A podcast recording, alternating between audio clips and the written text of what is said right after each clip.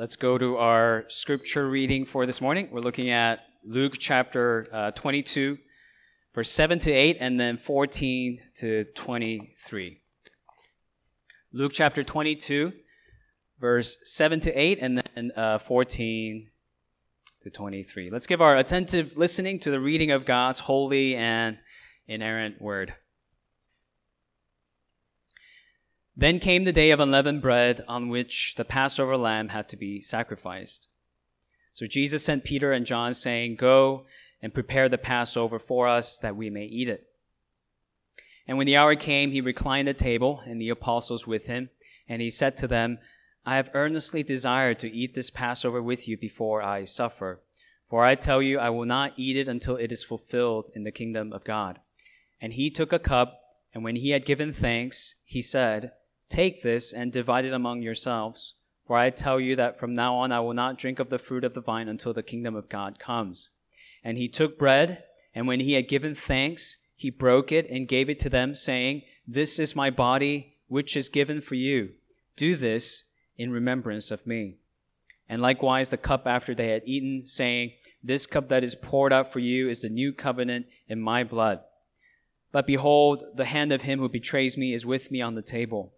For the Son of Man goes as it has been determined, but woe to that man by whom he is betrayed." And they began to question one another, which of them it could be who was going to do this. This is the word of the Lord. Thanks be to Christ. Let's pray. Our Heavenly Father, we thank you for the gift and privilege of hearing from your word that is living and active. And we want to commune with you. We want to have this fellowship with you by hearing from you. So God, open our spiritual eyes and ears and help us to benefit from this time. We ask this in Jesus' name. Amen. So we are taking a break from our series in Revelation and looking at the last hours of Jesus' life as a way of preparing ourselves for Easter Sunday. And since this is the first Sunday of the month and first Sundays we have communion, I picked this passage for us to reflect upon. And it's interesting if you think about it, how a dinner with the disciples would take such a prominent spotlight in the gospel narrative. I mean, why not record another parable, a final sermon from Jesus? Why record this mealtime in the Gospels? In fact, why does Jesus, as he approaches his final hour, seem to speak less and less, not more? Well, it appears that in all of this, Jesus is letting his works, his actions, speak more prominently than his words, as if to say, "Look at what I'm doing. See what's being done, and not just hear. See it. Maybe even taste it, and go beyond hearing." And his instituting of the Last Supper really does that. So I want to look at the Lord's Supper with you and try to keep that in mind. What is Jesus intending for us to see? Because that's why this is here. So, three things I want to point your attention to. First is the origin of the Lord's Supper, the origin of this meal. Second, its necessity, the necessity of this meal. And third, its implications, the implications of this meal. Okay, so the origin, the necessity, and the implications. All right, so first, the origin of the meal. Take a look at verses 7 and 8 again. Then came the day of unleavened bread on which the Passover lamb had to be sacrificed. So Jesus sent Peter and John, saying, "Go and prepare the Passover for us that we may eat it." Right? Luke is very intentional here in letting us know that the context of the Lord's Supper is another meal. The context of this meal is another meal, and that is the Passover meal. And what was the Passover meal? It was a meal that the Israelites had annually observed ever since the eve of Exodus, the night before they escaped from Egypt. And God had every Israelite household kill a Passover lamb according to his instructions, and put its blood on their doorposts. And the blood of the lamb then would be this payment for their sins, and so judgment would not fall on them, but it would pass over them, and instead God would count that judgment towards the slaughtered lamb. And people would then partake of that lamb, and along with unleavened bread, in their homes with their household. And interestingly, they found ancient documents that show you how, as the Jews observed the Passover meal, they would have this liturgy, this order of service, if you will, as they observed it. It would be led by the head of the household, who's at the table, and inviting all the family members to join in. And he would say something like, "This is the bread of affliction, which our fathers ate in the land of Egypt. Let everyone who hungers come and eat, and let everyone who is needy come and eat the Passover meal." So the head of the household would essentially lead this meal in a very worshipful kind of way. And what's also interesting is when you look at our passage today and look at how Jesus is serving this meal to his disciples, there's this very similar kind of liturgy taking place here. Jesus is also leading the disciples worshipfully through the meal with prayer, with thanksgiving, explanations as to what this meal means. And there's also the charge to do it repeatedly in remembrance of something, just like the Passover meal in the Old Testament. So all that to say, plenty of references, and even explicit reference to the Passover meal, to give us a context of where this comes from. Now, having said that, there's, however, one major, major difference between the Passover meal and this Last Supper, this final Passover meal that Jesus is serving to his disciples. There is the bread, there is the liturgy, but there is no lamb. And that's a very intentional omission on the part of the gospel writers, because the physical killing of the Passover lamb was the most essential thing about the Passover meal. And it's not found in any of the Gospels, Matthew, Mark, Luke, or John. And that's an intentional omission. When you have the most essential thing, it's like not having a turkey for Thanksgiving. It's not like having a tree, not having a tree for Christmas. This is a glaring omission on the part of the gospel writers. Why? How can you rightly observe the Passover meal when there is no Passover lamb? You can't. Unless the Passover lamb is not on the table, but is sitting at the table with you. And that's exactly what was going on. It's why Jesus says in verse 19, as he takes the bread, he says, "This is my body, which is given for you." And verse 20, he takes the cup and says, "This is the new covenant in my blood poured out for you."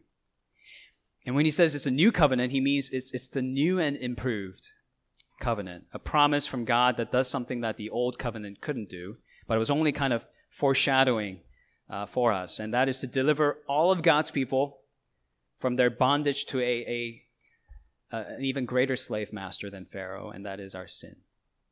The chains more enslaving than Pharaoh's are the chains of our sins. And it doesn't just enslave the Jews, does it? It enslaves both Jews and Gentiles. And in order for those chains to be broken, you need a better and greater Passover lamb. And Christ is saying, "I am that lamb, because I am the bread now, and I am the blood of the new covenant." Through his blood, through his death, he intends to deliver his people from their eternal bondage to sin. And bring them into the eternal promised land. So it turns out this is not just an allusion to the Passover meal in the Old Testament. This is the fulfillment of it. This is the climax of it. This is the better Exodus than the narrative we find in the Old Testament. This blows it up to a global and cosmic scale. Christ is the truer and better Passover lamb for both Jews and Gentiles. And so John the Baptist, right, upon seeing Jesus, he calls him the Lamb of God who takes away the sin of the world. And the Apostle Paul clearly refers to Jesus in 1 Corinthians 5:7 as Christ our Passover Lamb. And that's what the new covenant is about. The truer and better Passover lamb is here in the flesh. He will be broken for us. He will be poured out for us. No more shedding of blood is needed. We have all that we need in him, in his sacrifice, his death, and his blood applied to the doorposts, if you will, of our hearts. Okay, now let's go to the second point, the necessity of the meal, because I think this is where some could reasonably, raise the question, why is all this necessary? Why all this dying and killing and bleeding in order to forgive sins? Why can't God just let it go? Why can't he just forgive and forget? Why is he so hung up on this and so adamant about saving people by suffering and dying? And what I want to do is give you the short answer first and then expound on it. The short answer is because it's all true. Our sins and his forgiveness, they're all true. If you've been truly wronged, truly offended, truly violated, what would it mean to you if someone were to come to you and say, just let it go. Just forgive and forget. And don't get so hung up on this. Be generous. Just let it go. You know what that would mean? That would mean this person who is saying this to you doesn't really think you were truly wronged. And you're making a bigger deal out of it than you need to. In other words, they can only say that, like the sin done against you can be casually just let go of, only say that if they're minimizing the wrong that's done against you. Not acknowledging its truest weight. And unfortunately, that's too often the case when it comes to your personal experiences, my personal experience. And I'm sorry to say, even within the church, in the broader church, sufferers have too often been told just that, to minimize their suffering and go into silence even for the sake of preserving the church's reputation. That's happened much too often. That's not how things should be. The church should be the first place sufferers think of running to, the safest place, the place where they can be heard and they can be cared for and protected, be advocated for, not minimized and silenced. And what if people were to really begin acknowledging the truthfulness of the sufferer's account and give them the full weight that it demands? Just understanding how truly they've been wronged, truly they've been wounded, truly they've been betrayed. I think they would know then that even if you were to tell someone you should forgive, that forgiveness won't be easy, but come at a very great cost. I think they would know that. Even if people were to say, you should let it go, they would say it in a very careful, reluctant way, knowing that even as we let go of some things, we're bound to hold on to a lot of scars. So forgiving true wrongs always comes with a true cost. The full weight of the agony, even the pain of forgiving someone, and because it's not a one-time event either, it's a perpetual one. It's often a daily choice the sufferer chooses to make, a choice to pay that debt that remains unpaid.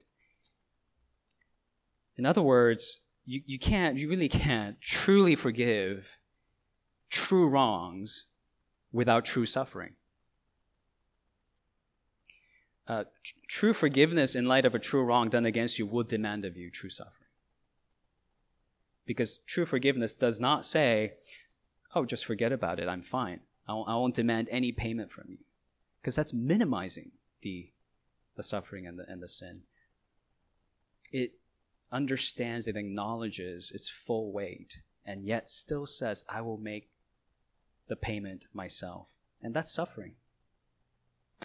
So no, you can't just say, let it go or forgive and forget, like it's some magical spell you cast and you're done. And God does not say that. Nowhere in Scripture does God simply say, forgive and forget, or just let it go and don't get so hung up on this. Don't let anybody tell you God says that. Tim Keller put it like this. I find this very helpful. He said, the currency of forgiveness is not words. You can't use words to pay the price of forgiveness. Well, then what is it? It's you being broken and poured out. The currency of forgiveness is your suffering. Or in God's terms, it's 3 nails and a crown of thorns. That's the currency of forgiveness. Was the cross where Jesus bled and died absolutely necessary for the forgiveness of sins? Yes. Why? Because it's all true to him. He minimizes none of it. None of the sins you've committed against others or the sins that others have committed against you. It's all true. He understands them to the fullest extent. So in order to forgive, he pays the true price. The true price of wiping away all of our sins. He breaks himself and pours himself out. So Isaiah 1:18 says, come, let us reason together, right? Says the Lord. Be rational with me for a moment. Your sins are red like crimson, meaning it really is. Your sins really are truly of a grave magnitude. But as real as your sins are, so will be my forgiveness. Your sins shall be as white as wool. Let's reason together. Let's be true. Let's be honest. So the self-giving of the Son of God, his laying down his own life voluntarily for his people is absolutely necessary for true forgiveness. Because it's forgiving true sins that have true weight. So Jesus is here at the Last Supper showing his disciples and showing us he really is willing to pay the true price of forgiveness. He's minimizing nothing because it's all true to him. And that's what we have to see in the Lord's Supper, Christ saying, I'm willing to be broken and poured out for true sinners to truly forgive them. Now, let's close with this. What are the implications of them participating in such a meal, in this truly costly meal that God serves us? There are a couple implications I want you to think about. First is this. To partake of this meal then must mean to be strengthened through this meal, to serve this kind of meal to our neighbors, to our spouse, to our children, to our parents, to our siblings, our friends, people that naturally we will find eventually very, very difficult to love. To partake of this meal is to say that you embrace the call to love them by suffering for them as you've been loved by Christ suffering for you. It means, as you partake of this, your number one agenda is not to make your neighbor see how right you are and how wrong you are, but your number one agenda is to make them see how Christ-like you are because you've been strengthened by him. Your agenda is now to be like Christ, to sound like him, to seem like him, to even smell like him. Whenever we go to Korean barbecue places, it fascinates me just how lasting that smell is. Even after exiting the restaurant, you go home, your clothes, everything starts smelling like Korean barbecue after a long night of gorging. Because you've been so immersed in it. And there's a sense in which whenever we come to the Lord's table and partake of Christ, you should walk out smelling like him. And when people interact with you, they should get a good whiff of, wow, that smells like Jesus. That's the first implication of partaking in this meal. When you come to this table and feed upon his mercy and grace, you must be strengthened then to do nothing less than propagating, spreading that same mercy and grace. To the point where people would be like, I smell this on you. Where are you getting this? and be drawn to it. It's also the same reason why we should study the Bible. It's the same reason why we should do discipleship, to dig deeper into the Word of God, to propagate it, to spread it, to minister to others through it, because it's not ultimately for us. It's ultimately for those around us whom God wants us to minister to, because that's Christ-likeness, isn't it? To serve and not to be served. So to partake of this meal is to receive from God this flavor that you need to be familiar with, to serve others as Christ has served you, and to gain the spiritual nutrition you need to labor for the cause of loving your neighbors through your cross, through true payment of that cost. Now, if that sounds like a bad deal, I don't want to suffer. Let me remind you of something. If you choose not to forgive, and if you choose not to love your neighbor in this costly manner, it's not like you won't suffer. You will still suffer, just differently. You will suffer from bitterness. You will suffer from resentment. You suffer from vengeful anger, and you'll spiral down to your all kinds of character defects. That's suffering. To be overcome with evil when you confront evil, that's suffering. Instead, we're to overcome evil with good. Either way, you'll suffer. Either suffer for the sake of forgiveness or for the sake of unforgiveness. Only one of these sufferings will make you more like Christ. The other will make you more like the devil. And the one that will make you more like Christ is the suffering of Christ, the cross. Realize that as often as you come to the table, you are volunteering and embracing the suffering of Christ. Here's a second implication. Right? Notice also this Passover meal I said earlier was observed in each Israelite household, right? Well, in Jesus' Last Supper, they're not with their household per se, right? Mary and Joseph are not there. Jesus' brothers are not there. It's Jesus and the apostles, the foundations of the New Testament church. It's a picture of us, Christ and the church. Now, the Passover meal becomes the meal shared in the household of God, in the body of Christ. And it's not like they've gathered together here because they're of the same vocation or they have all the personality compatibilities. They find each other really likable. No. The disciples are here because of Christ being their one Lord, one Savior. That's pretty much the only thing they have in common if you look at the lives of the disciples. And we should keep that in mind. It kind of reminds me of this experience I get whenever I go and eat one of my favorite foods, when I go get dim sum. I can't help but make observations about the people sitting near me, like what they've ordered, if they're adventurous enough to get the chicken feed, what sort of cultural background they come from, and what language they speak.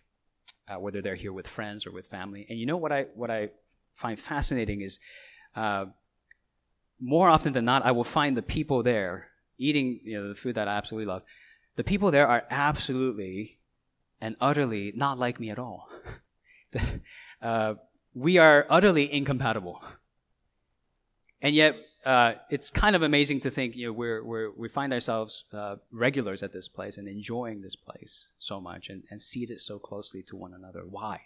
Why are we there? And the only reason is because we love the food there. We love the food there. And that's all the reason you need. That is all the reason you need. Guys, why are we in the same room right now? Why are you seated so closely with one another?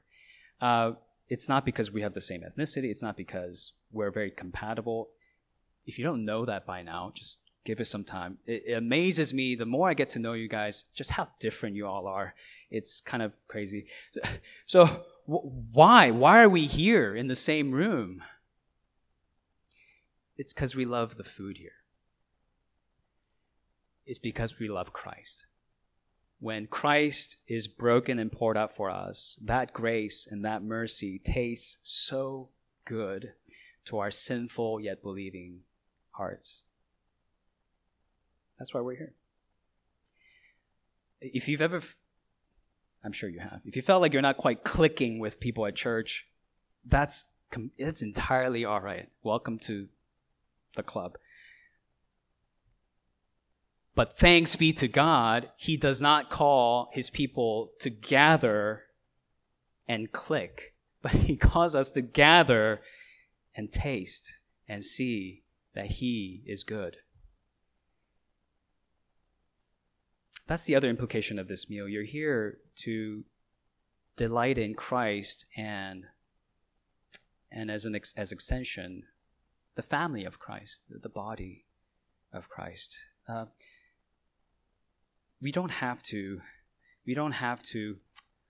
find ourselves liking and being compatible with everyone, but we have to love and serve one another as Christ loved and served us. And just think about this. How compatible were you with Christ when you were called to the body of Christ? We were utterly incompatible with him, and yet he brings us into the household of God. So bring others. Invite them and welcome them with the welcoming of Christ. So let's do this, and really the rest of church, for no other reason than for the one that Jesus gives us, for the remembrance of him who loved us and gave himself for us. And as you do that, when you put Christ first, you make becoming more like him your number one priority. I assure you, everything else will make sense. What to do about the people you find so incompatible, culturally, politically, even theologically incompatible with you, or people you just find downright unlikable. How to approach such people, how to serve them, how to bear with them. It will all become clear when Christ becomes first. And you do all things for the sake of his name and becoming more worthy of bearing his name. Keep in mind, as we come to the table, that is what we gather to do. We come to get a good whiff of Christ, so that we would be like Christ to one another. So let's anticipate that. Let's pray and enter into this meal. Lord, help us now as we come to the table to truly taste and see from our hearts that you alone are good, and to truly see that you have paid it all. And may our hearts therefore truly delight in what you have done for us. And let it strengthen us to bear the true cost of loving and serving and welcoming others the way that you have loved and served and welcomed us. We ask that you would bless us this way. In Jesus' name, amen.